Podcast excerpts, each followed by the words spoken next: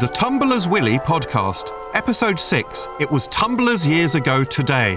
The Turpington tapes, part 2.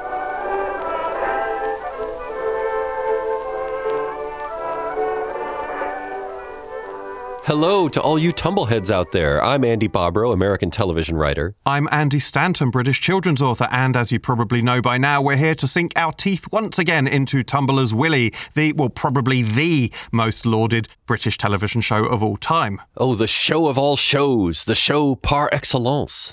Yep, its excellence is just incredibly par. And, well, I hope we can convey to you, our listeners, even a fraction of our excitement for this thing.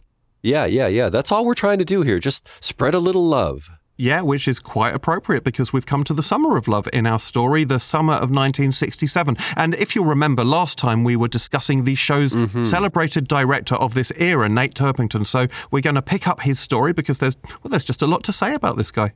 Right. Nate Turpington, where do you start? This this hotshot young director brought in by the BBC in an attempt to tap into the new youth audience. This this knight in shining armor, this boy wonder. Absolutely, he's uh, barely 23 years of age. Uh, he's never worked in TV before. Suddenly, he finds himself sitting pretty with the best job in showbiz. Yeah, possibly the most important job in the United Kingdom.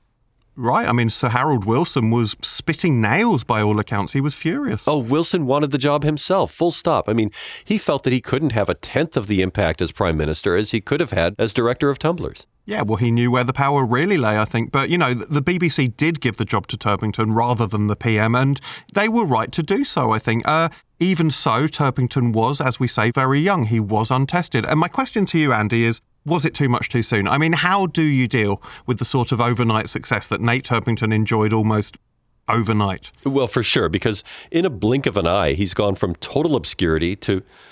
Look, he, he signs up as director at 4 p.m. on a Wednesday afternoon. No one's ever heard of him. A- And by 20 past five, he's at the Groucho Club partying with the Beatles.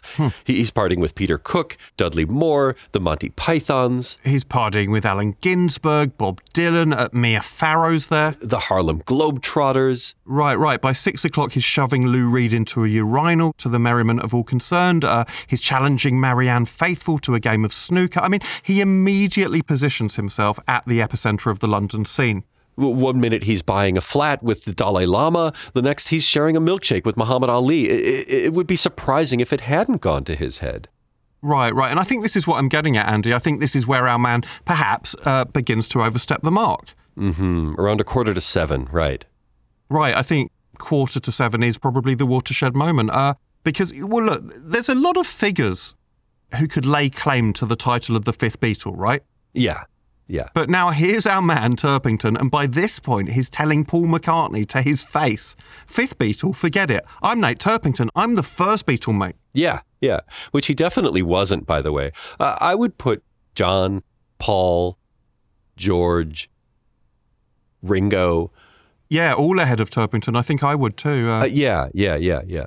but you know, the, he's arguing this with Paul McCartney himself. Yeah, yeah, yeah. I'm the first Beatle. Yeah, the chutzpah of this guy, and you know what poor old Macca must have made of it. I mean, Paul's like, "But you're not. You're clearly not." You know. Uh, Yeah, yeah. I, I met John in school and we were we became friends. to which Turpington's astonishing response is, "But did you?"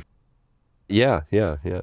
Uh, and you know, McCartney, who, well, look, by this stage in his career was, let's say, a little messy around the brain area, to say the least. Uh, hmm Yeah. You know, from all the endless fizzy drinks and chocolate bars, he, he was very suggestible by this point. He didn't know which way was up. Right. He he thought he thought a way that was not up was up. Hmm. I, I think he was very vulnerable. Yeah, I think so. And look, Turpington, when he wanted to, could charm the birds down from the trees. We know that. Oh, right. He was famously often covered in magpies and, and wrens. Yeah, yeah. So, you know, much to his own astonishment, I think Paul McCartney does somehow end up agreeing that, yeah, perhaps Turpington is the first Beatle and, you know, subsequently finds himself inviting this guy back to the studio later that night to listen to the band's latest project. Yeah, yeah. He wanted his opinion. He thought, if this guy's the first Beatle, I better run it past him. I better run it past him. Uh, so they do go back to Abbey Road, and there, firmly ensconced in a hot tub in Studio A, Paul McCartney plays for Turpington a very early draft of Sgt. Pepper's Lonely Hearts Club Band. Wow. Wow. It sounds like a dream of the 1960s incarnate, right? Wrong. Because for Nate Turpington and the Beatles, that's where the problems began.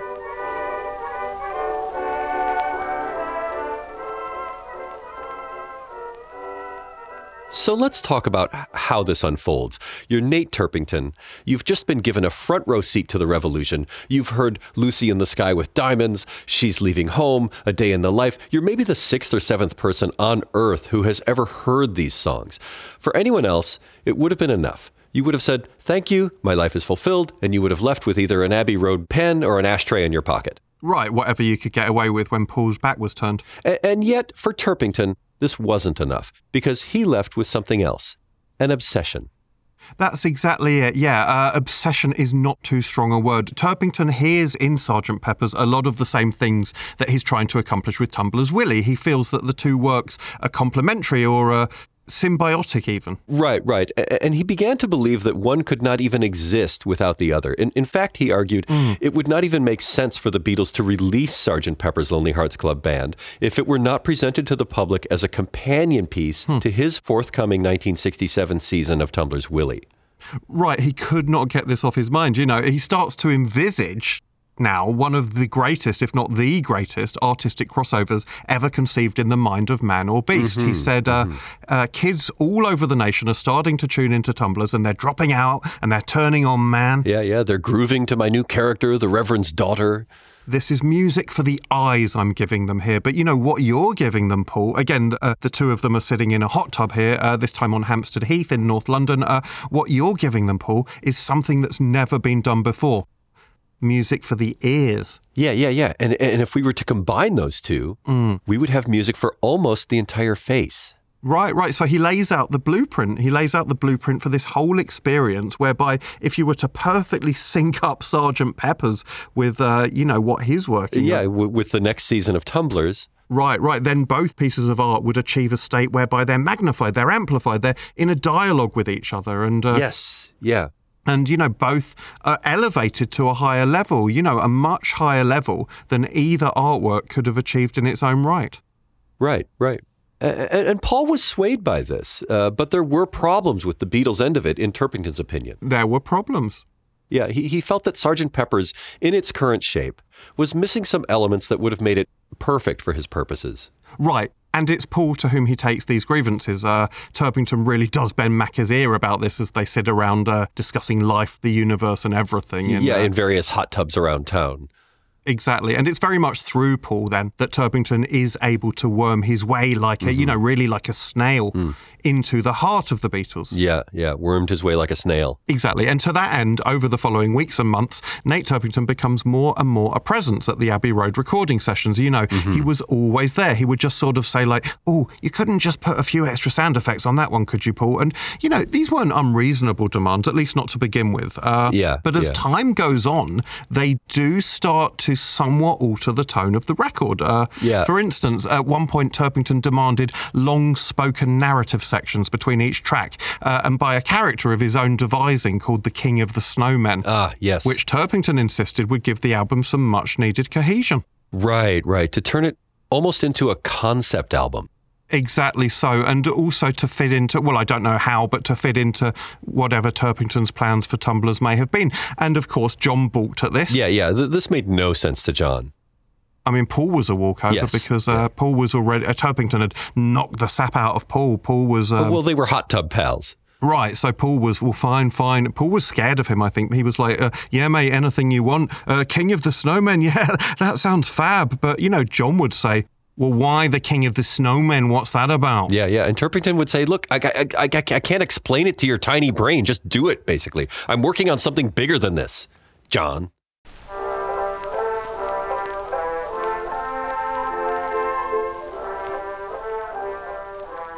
So the mighty John Lennon, Lord of the 1960s, for once in his life finds himself up against a worthy opponent. He caves in slightly abashed. Uh, after that, Turpington's off to the races. He really is. Having got his snowman in, he then wanted anything and everything. He wanted a chorus of anvils, whatever that meant. He wanted the band to always record wearing blue hats and outfitted as fishmongers. Yeah, oh, he wanted to restring the guitars with dry spaghetti to achieve what he called that elusive al dente sound. Wildly experimental stuff. He wanted them to remove all the vocals from A Day in the Life and have them redone by astronauts. Yeah, yeah, yeah. Which was brilliant, to be fair, or, or it could have been brilliant. It could have been brilliant, but we'll never know. Right. He, he wanted trombones. I remember hearing. Uh, he wanted like a, a single trombone uh, in "She's Leaving Home." He wanted like a trombone glissando, like right in the Right, middle. right. And yet again, John had a problem with that. Well, John thought it played against the emotion. I mean, George loved the idea. uh, George was like, yeah, let's do that. Loads of trombone, lad. Yeah, George got it. Yeah, yeah. Yeah, Wednesday morning at Five. five o'clock. You know, all the way down and then right back up.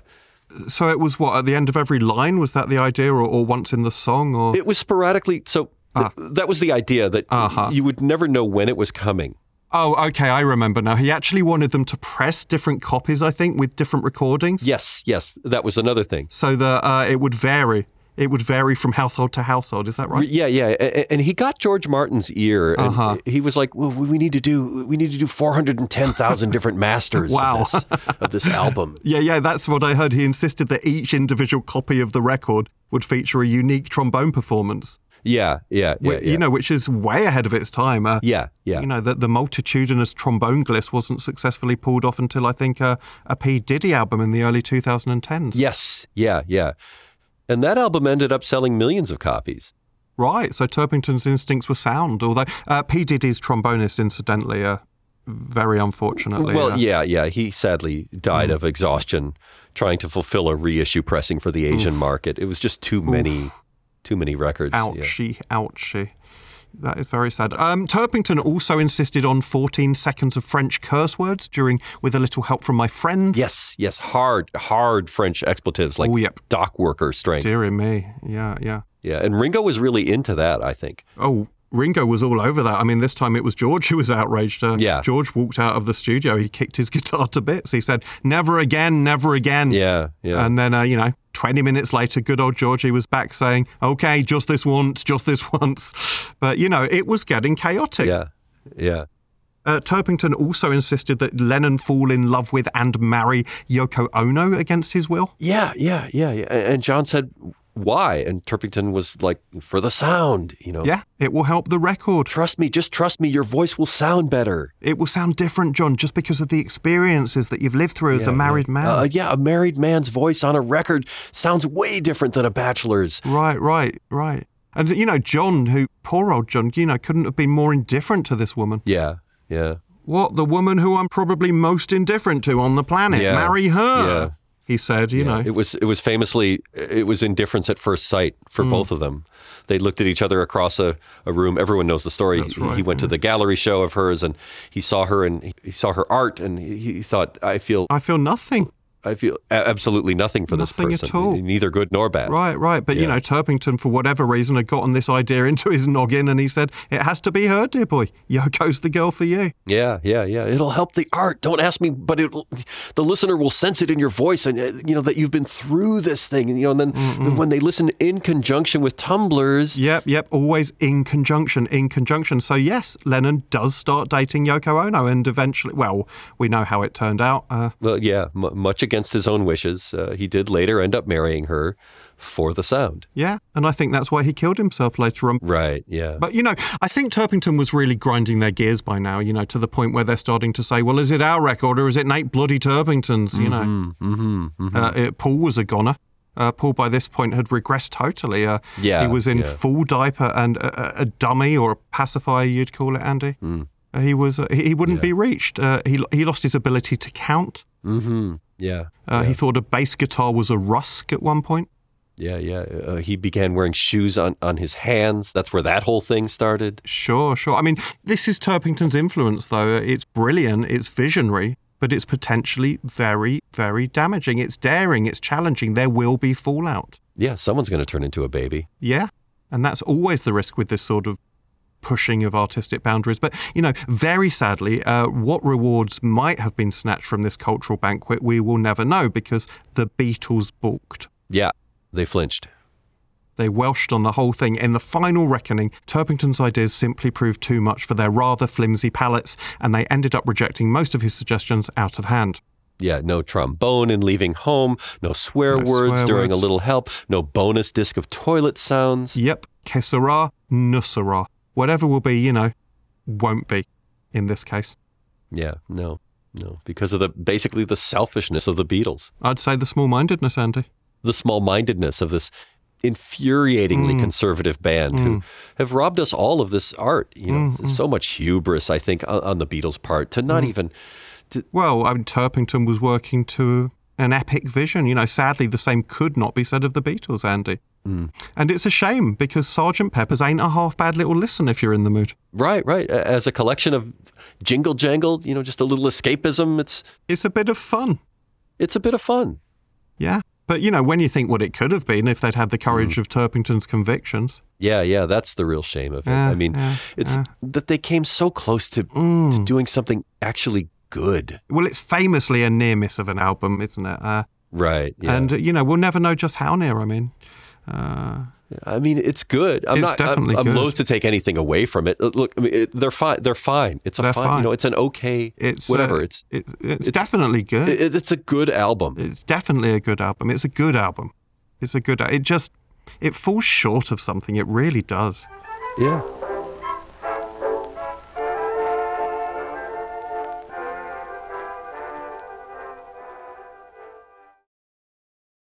So, having failed to realize his grand vision of marrying these two magnum opuses together, ha- having been turfed out in no uncertain fashion by the not so Fab Four, hmm. where does Turpington go from here? Well, he wasn't about to give up without a fight, Andy. You have to see it from his point of view. The amount of work he'd put in with these insufferable people, it was heartbreaking. Right, right. He, he was broken. And hmm. he wandered hmm. around Abbey Road Studios for quite a while, I believe. He was mm-hmm. constantly trying to sneak into the control room to remaster that album. Right, right. And he actually lived in the ceiling at one point, like hiding from them. Yeah, yeah. They weren't having any of it though. They uh, simply sealed the ceiling panels, and there was no way for him to actually, you know, climb. down. They outfoxed him in any number of ways. You know, they would. Uh, Well, people don't realize what, what brilliant cat and mouse artists the Beatles were. I mean, that was really their forte. Absolutely, and also the resources and the personnel that they had at their disposal. I mean, he was up against the entire Abbey Road special ops team, you know. No, it's an unfair fight, no matter how brilliant you are. Right, you know, the technicians would pump gases at him. They would, uh, the receptionist would just fire hockey pucks at him. You know, it wouldn't be worth his while trying to even approach the mixing console because he'd just get hurt. Yeah, right, right, right, right. And he didn't even have any shin pads in the first place, so there was just no way. There was no way he was getting to the control panel, you know, without shin pads. Yeah, yeah, yeah. And Tumbler's is suffering too. He he really just couldn't do both. You know, he couldn't run the most popular TV show in the UK and maintain this vendetta against the biggest band in the world. Right, but you've got to admire the ambition. Oh, yes, yes. I mean, you really have.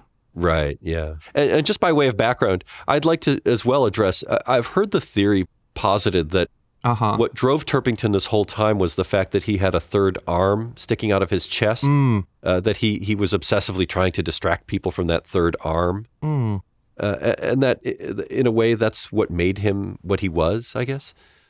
Well, I do think he was ashamed of that to some extent. I mean, we should point out that it wasn't a fully functioning arm, by the way, right, uh, right. le- lest we paint some sort of horrific picture for any of our listeners. Yeah, yeah. No, it was just a withered, dead arm from an embryonic twin.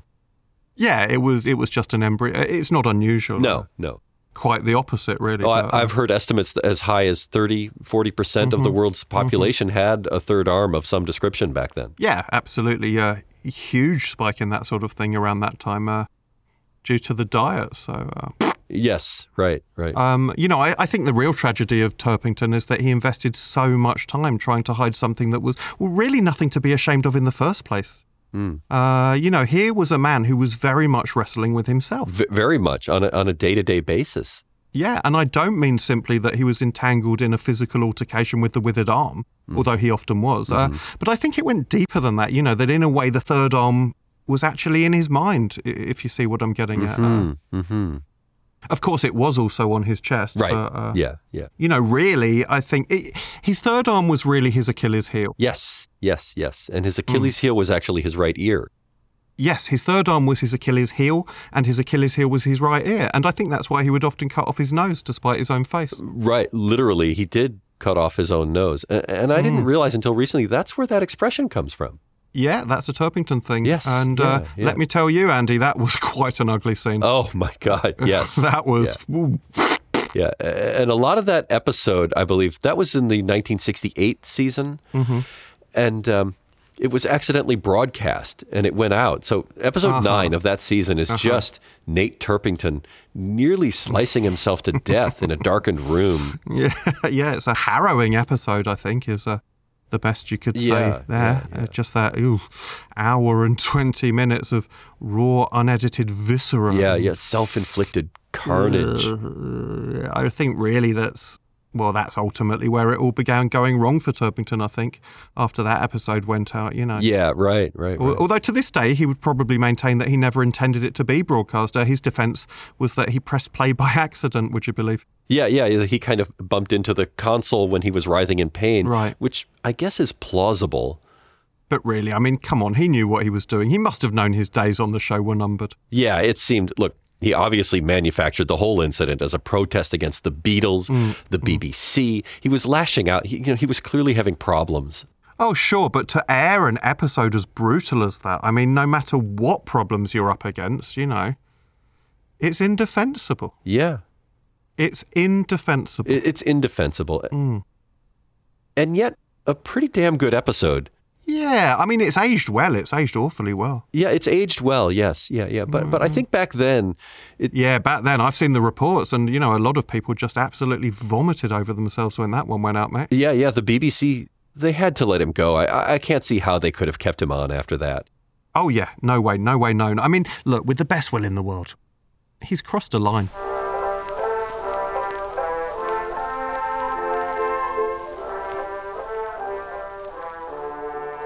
So, what do we know about Turpington's post BBC career? Because I, I feel like there's not much in the way of information in terms of. Right. Well, you know, it's pretty much downhill from there, as you might imagine. Yeah, Uh, yeah. He pops up from time to time behind the scenes. Uh, you know, he uh, he directed some far lesser shows for ITV.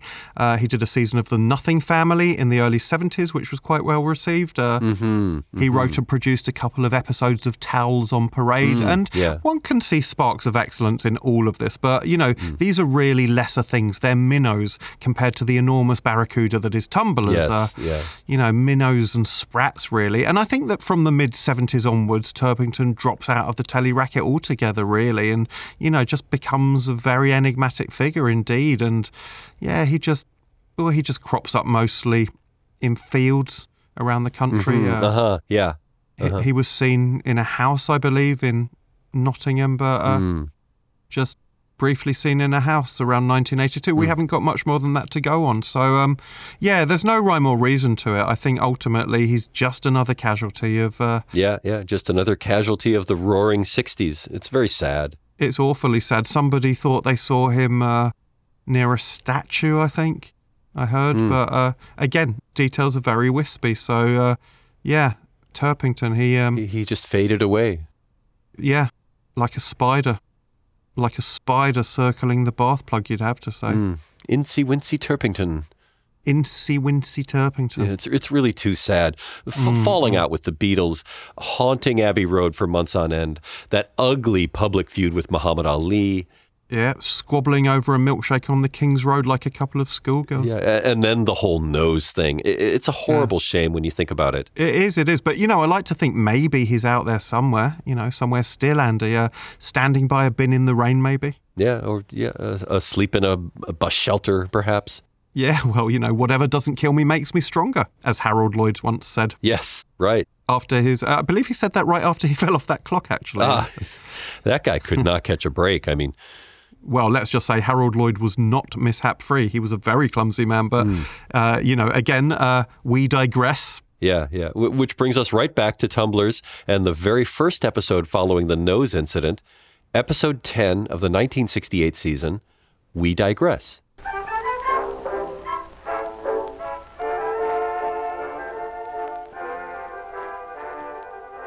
So, with Turpington out of the running, the BBC now turns to another great talent to reverse the damage. Enter Sir Bertold Bertold. Yes, yeah, yeah. Sir Bertold Bertold, who had come from a totally different tradition. You know, he had come from the theatre, and you know, he was. Well, he, he still remembered the last days of the big ship and all those other marvellous West End playhouses. Yeah, right, right. The dinghy, the ambassador's walnut, uh, the floppy duke. The floppy duke. Yeah, he, he was a graduate of that whole school. Ah, Sir Bertold Bertold. Dear old Freddie, they called him. Yeah, dear old Arthur.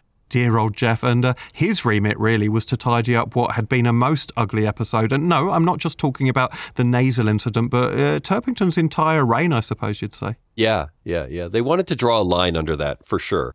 Oh, very much so. So Bertold tackles this by way of a special 10 hour long episode where. Uh huh. Kind of a let's hit the reset button kind of a thing. Exactly, exactly. So, an episode where not one single line was followed by a logical follow up. So, yes, the episode was titled, as you say, Andy, uh, We Digress. And Yeah. uh, it consisted of non sequitur after non sequitur. It was absolutely charming. Yes, brilliant. Yeah, yeah, absolutely brilliant in its, A in its brilliant return. incomprehensibility. A brilliant return, an incredible return, as if to say there could be no logical follow up to the nose debacle, as if to say, mm. does anything make sense anymore in a world where that can happen? No, nothing does. So, what can we respond with but fragment after fragment after fragment? One thinks of The Wasteland by T.S. Eliot, one mm-hmm. recalls the cut up techniques of William Burroughs, Edgar Varèse's music concrète, one is put in mind of pick and mix assortments of sweets at the cinema. Mm. Essentially, I think Bertold is saying, come back to the fold. You know, don't let the nose thing put you off. Just, just come back. yeah, yeah. Come home. We're going to take care of you. We're going to offer you everything under the sun. You're in safe hands. Yeah, yeah. Which made it all the more surprising that not a month later, Not one month later. Sir Bertold Bertold ended his career in exactly the same way as Turpington. Absolutely. Yeah. Absolutely. Here comes the man who we thought, you know, who is who is least likely to slice off his face on television for for an hour and a half. Yeah. And yet, and, and yet, yet, yeah. you know, oops, it's happened again. A nation already reeling from uh, Turpington's Yeah. atrocities. A Uh, nation who had just come back to trusting their televisions for the first time. Yeah, they tune in with eager faces and I, I'd say keen appetites. And Yeah, uh, yeah. what should they espy? But oh, dear me, Bertold Bertold, the- you know, a ghastly apparition, really. Mm. This screaming, bloody mass of tissue and fear just uh, rending his own flesh. Rending his own flesh. literally cutting his own nose off Yeah, now. yeah. I mean, if the expression had not already been coined for Turpington, it, it certainly would have become synonymous with Sir Bertold Bertold. Oh, absolutely! It was hideous. It was it was it was indefensible. It was indefensible. you cannot do that. You cannot put that out. There is no excuse. No excuse. No excuse. And yet, pretty good episode. Yeah, it holds Uh, up. Yeah, the worst you could say is it's a little derivative. Well, quite. I mean, it was Turpington all over again, wasn't it? Uh, Turpington 2 thundered the Daily Telegraph. Yeah, Turpington too. Ah, you know, we thought we were free. We thought this couldn't happen in our living rooms again, and and there it goes, which was so tumblers. So tumblers, so, so tumblers. And look, it's an extraordinary season, really. I mean, very much, I think, in its ups and downs, mirroring the rocky days of civil unrest at the end of that tumultuous decade as well. Sure, And, uh, sure. You know, the, the summer of love and blood, really, one has to say. Yeah, Uh, summer of love and blood. That's another phrase you hear a lot. yeah, unpleasant scenes um, all round. And uh, Yeah. again, Bertold Bertold's story from this point on, uh, you know, he is, of course, uh, immediately sacked by the BBC, a la Turpington before him. Yeah, well, they couldn't. If they'd kept him on after slicing Hmm. off his own nose on national television, it, it would have looked like double standards. Oh, it would have looked like favouritism. And, you know, again, much like Turpington before him, uh, Bertold's whereabouts after that now becomes something of a mystery. Uh, he's seen on a moor, he's glimpsed next to a ramp at one point. Yeah, Uh, yeah, a ramp. And, you know, the last that anybody knows of him, he just drifted, really. Yeah. Drift, Yeah. drifted. Uh, no one can pinpoint the decade, let alone the year. Uh, he was just seen drifting off, to be Mhm. honest. Yeah, yeah. It's a little derivative, it's a bit samey. But that's, uh, you know, Wither Bertold, really. Wither a Bertold, yeah, yeah. Dear old Brian. Dear old Eddie. Dear old Graham.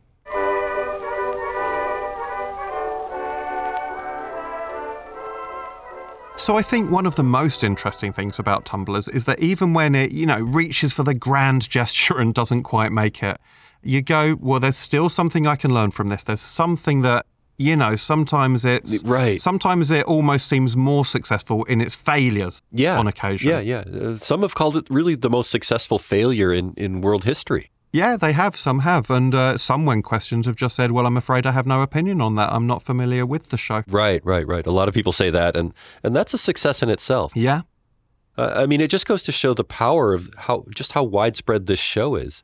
Yeah, it's so widespread. I mean, there are a lot of people who have never heard of it, Andy, who love it, who absolutely love it more than any other show that they have seen. You know. Yeah, yeah. It's, it's almost like it's it's so ubiquitous. That's the Mm. thing. It's like people people aren't even aware that they're aware of it. Right, right. And then there's a lot of people who aren't aware of it, but they're aware of that. Yeah, but they're aware. Yeah. Yeah. And they're huge fans as well. They, you know, Yeah, and then there's some other people who are who are the opposite of that, who are yes, there are. unaware of how aware they are of Uh-huh. how much they don't know about the show. Well, this is it. This is the thing. This is exactly what I'm saying. This is Yeah, That's exactly how it is for you know for a number of people. yeah, yeah, yeah. And exactly how it isn't, Definitely. in a way. In a way, definitely. I mean, look, I, I know that a lot of people have only ever watched it in their dreams as well. So, Yes. uh, or they think they've watched it, or you know, they have a feeling they've seen it. Uh, a lot of people have a feeling they've seen the show, Yeah. and for you know, for such people, it goes no further than that, and that's valid too. I think. Hmm. Mm-hmm. Absolutely, it is. Yeah. Um, yeah. So, uh, you know, like everything, but more than most things, it is a show that affects different people in different ways. Mm. Mm. Mm. And I do think that that's the most you can ask of anything, Andy. I really do. Yes. Yeah. So I, I think, um, yeah, Overall, I do. uh, in conclusion, well, in a nutshell, I think you'd have to say. when all is said and done, Mm, mm, mm, mm. yeah. Well, good. Uh, thank you so much for joining us, everyone. Uh, do be sure to tune in next time as we delve into the next chapter of this extraordinary odyssey. And you won't want to miss that one because Tumbler's, believe it or not, is blasting off. Yeah. Our favorite show is heading for the stars. See you then, Tumbleheads. See you then, Tumbleheads. Bye.